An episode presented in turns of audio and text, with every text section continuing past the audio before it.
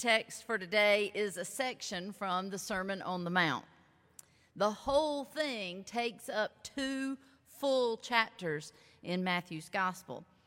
Now, perhaps Jesus gave them this whole sermon one time in one sitting, or perhaps the gospel writer compiled all the things that had been told that Jesus talked about and preached about during the course of his ministry and put it together in one sermon. It doesn't really matter. Either way, it's a lot.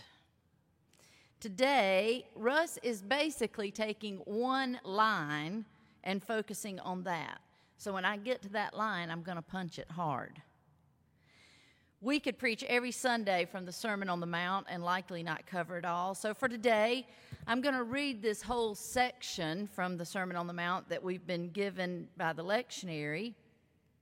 But don't get distracted by all the things.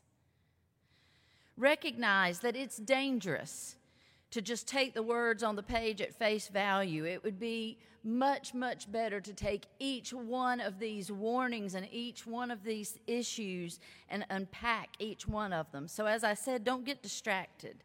Just stay focused today on a bigger picture. So, from Matthew chapter 5, beginning with verse 21. You've heard that it was said to those of ancient times, You shall not murder, and whoever murders shall be liable to judgment. But I say to you, that if you're angry with a brother or sister, you'll be liable to judgment. And if you insult a brother or sister, you'll be, you'll be liable to the council. And if you say, you fool, you'll be liable to the hell of fire. So when you're offering your gift at the altar, if you remember that your brother or sister has something against you, leave your gift there before the altar and go. First, be reconciled to your brother or sister, and then come and offer your gift. Come to terms quickly with your accuser while you're on your way to court with him, or your accuser may hand you over to the judge, and the judge to the guard, and you'll be thrown into prison. Truly, I tell you, you will never get out until you have paid the last penny. You've heard that it was said, You shall not commit adultery. But I say to you that anyone who looks at a woman with lust has already committed adultery with her in his heart. If your right eye causes you to sin, tear it out, throw it away. It's better for you to lose one of your members than for your whole body to be thrown into hell. And if your right hand causes you to sin, cut it off and throw it away. It's better for you to lose one of your members than your whole body to go into hell. It was also said, Whoever divorces his wife, let him give her a certificate of divorce. But I say to you that anyone who divorces his wife, except on the ground of unchastity, causes her to commit adultery. And whoever marries a divorced woman commits adultery. Again, you've heard it said, that it you've heard that it was said to those of ancient times you shall not swear falsely but carry out the vows you've made to the lord but i say to you do not swear at all, either by heaven, for it is the throne of God, or by earth, for it is his footstool, or by Jerusalem, for it is, it is the city of the great king. And do not swear by your head, for you cannot make one hair white or black. Let your word be yes, yes, or no, no. Anything more than this comes from the evil one. Whew. If you're offering a gift at the altar, and if you remember that your brother or sister has something against you, leave your gift there before the altar and go. First, be reconciled to your brother or sister. You've heard the ancient story. Amy is right. There is so much in the Sermon on the Mount we could deal with it every Sunday and never get to the end. I'm afraid that um, often we are guilty of taking the Sermon on the Mount as idealism and we just overlook it. There's a lot of practical wisdom in the Sermon on the Mount, and all I felt like I could deal with was one line today. So I hope um, we'll gain some practical wisdom from one line from the Sermon on the Mount today. I thought I knew the Sermon on the Mount, what Jesus said about reconciliation, but I'm afraid I've had it wrong for a very long time. I had always thought that Jesus said that if you're bringing your gift to the altar, before you can even leave that gift, you need to be reconciled where there's an issue of forgiveness at stake. If you have wronged anyone, you need to make it right. But I read closer this week. I hope you heard that better when Amy read. That's not what Jesus said. Now, just a little aside here as we begin. If you're thinking cleverly as you read this text, that this might work out conveniently for you, like you're having a spat with the proverbial mother in law, and you're looking for a reason not to have to talk to her ever again, and then you hear Jesus say, You can't even make your gift at your church unless you make things right with somebody, and you're thinking, Wait now never talking to my mother in law again, never making it right with her, means I also don't have to give a gift to the church. Double bonus. If that's what you're thinking, uh, we need to go back to the beginning. The broad point Jesus is making is a strong one, namely that relationships we have out there are essential to everything we do in here. Love the Lord your God with all your heart and love your neighbor as yourself. Looking at the rest of the Bible and the life of Jesus, we learn that what this really means is love God as you love your neighbor, or love God by loving your neighbor. Those two relationships, those two loves are inseparable. If your heart is not well enough to make amends with a neighbor, your spirit can't be right with God. And the point of the gifts we offer to God is not the actual gifts we offer to God. You know, God doesn't need our money or a thousand rivers of oil or the sacrifice of our firstborn child, as the prophet said. No, the gift itself is not really the point. The point of giving is the heart that is able to give. It is the life that wants to give, the spirit that understands gratitude so innately, so organically, that you cannot stop the generosity from freely flowing. St. Augustine said, Love God and do as you will.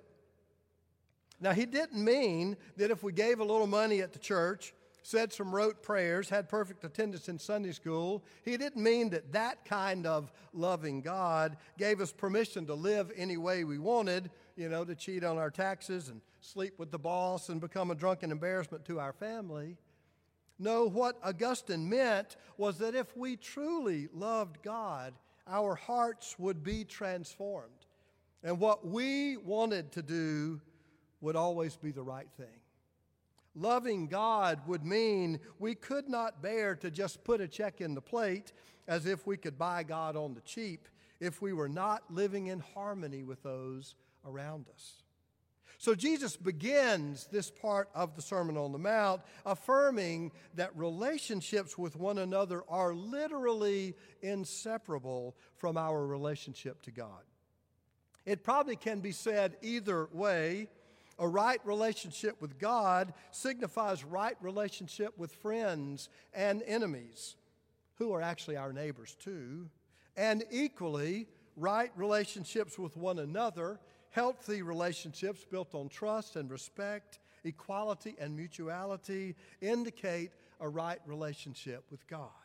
The two are the same thing. Now, I understood that. What I was missing was whose responsibility it was to make it right. I thought Jesus had said, if you have messed up, especially if it's something kind of flagrant, if you are at fault, then it's your responsibility to grow up, to fess up, to step up, to take your hat in your hand and go to your brother, your sister, your boss, your fellow church member, the proverbial mother in law, and say, I'm sorry. Make amends. In that case, it's your responsibility. And that sounds like something Jesus would say. There are plenty of texts in Scripture about taking responsibility, taking initiative, but I can't actually think of a specific instruction or parable where Jesus specifically says, if you make it wrong, then you have to make it right. Maybe he is just assuming that we understand that. Jesus does command forgiveness, and not just seven times, but 70 times seven, which is just to say an entire lifetime's worth of forgiveness. But in that case, he is saying if someone else offends you and they come to you, then your response has to be forgiveness. What he's saying there seems, what he's saying in the Sermon on the Mount seems a different thing altogether. Not if you offend somebody, then you have to take responsibility. And not if someone else offends you and asks for forgiveness, then you have to respond. Now, this seems a step beyond either of those. Jesus seems to be saying, even if it's not your fault, if someone is holding a grudge against you, if someone has wrongfully accused you, if someone has slandered you out of envy or jealousy, if they're in the wrong, even if you are completely innocent, Jesus seems to be saying you still have to take the initiative. It's your responsibility. Let me read it out of the King James. Therefore, if thou bring thy gift to the altar, and there rememberest that thy brother hath aught against thee, leave there thy gift before the altar, and go thy way. First be reconciled to thy brother, and then come and offer thy gift. If you remember that thy brother hath aught against thee. My friend Randy Morris was a six foot eight starting forward on the basketball team at Furman University. He also had a huge voice and conducted the Furman Gospel Ensemble with his 12 foot wingspan uh, arms each, each uh, rehearsal. I was in that choir for two years, wonderful experience. Randy was basically a preacher at heart. He could quote scripture all day long and always appropriate to the issue at hand and always in the King James English. Now, if you ever seem to have an issue with anyone, spoke ill of a classmate, griped about a professor, Randy might come up to you and say, Boy, you got aught in your heart? You got aught. I can see it. And then he would not let it go. We'd be eating lunch together with the rest of the Furman gang, and he would say to them, Russ got aught. He got aught in his heart. Now, I remember arguing with Randy that he was using the word incorrectly. It sounded like Randy thought ought was a thing, an actual substance. Now, for Randy, it might as well have been because ought in your heart separated you from your neighbor. Ought in your heart separated you from God. Let me ask you got any ought in your heart? Now, it's a good question to ask, but it's actually not the question Jesus is asking in the Sermon on the Mount. Jesus isn't asking if you've got aught, but if someone else has aught against you. And he's saying that even if it's not your aught, well, it really is. Because even if it's someone else's issue, someone else's grudge, if it's keeping you from relationship, well, you ought to be the one to go. You ought to be the one to make it right. Now, that word ought in that usage is from an old English word which means to owe. You owe it to make it right. Even if you didn't make it wrong, you owe it to yourself. You owe it to the offender. You owe it to God. Relationships are just that important.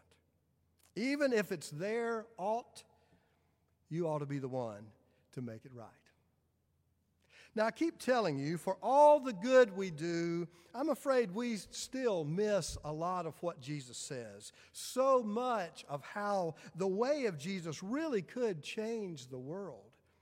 We have this way of rounding the corners, of smoothing all of Jesus' rough edges, of taking his language and making it so idealistic we can just ignore it. Taking Jesus and making him kind and gentle, which he was sometimes. But Jesus was also tough, a tough teacher who never let anyone off easy. This message, I think, is similar to his treatment of the golden rule, also in the Sermon on the Mount. As a good Jew, Jesus would have learned that rule this way Do not do to someone else that which you would not want to have done to you. And that's a good rule. If you would not want anybody else to do it to you, don't do that to them. We could make a lot of progress in the world if people would just follow that rule, but that's not what Jesus said. You have heard that it was said, but I say to you, do unto others as you would have them do unto you. Now, you see the difference? He's pushing us a step farther with the initiative that love requires. It's not just refrain from doing harm, but take the initiative to do good. Make it your responsibility, your ought to ask your neighbor if I were in their shoes, what would I want for someone to do to me? And his treatment here is similar. Admitting your faults, owning up to your responsibility. Well, if people would just do that, that would change the world. When someone comes to you seeking forgiveness, You've got to forgive. That too would change the world. But Jesus is not content with just that, with just owning up to our responsibility or responding appropriately. The life Jesus wants us to live is proactive, not just reactive. Relationships are so important, so key to the success of human beings, not to mention to the kingdom of God. Jesus says we've got to go a step farther. It's even harder. Even when I am not at fault, it is my responsibility. It's difficult. Life is difficult. And Jesus never says he's trying to make it easier, he's just trying to make it better. Even if somebody else got all in their heart, I ought to make it better. It's my responsibility. I owe it. May it be so.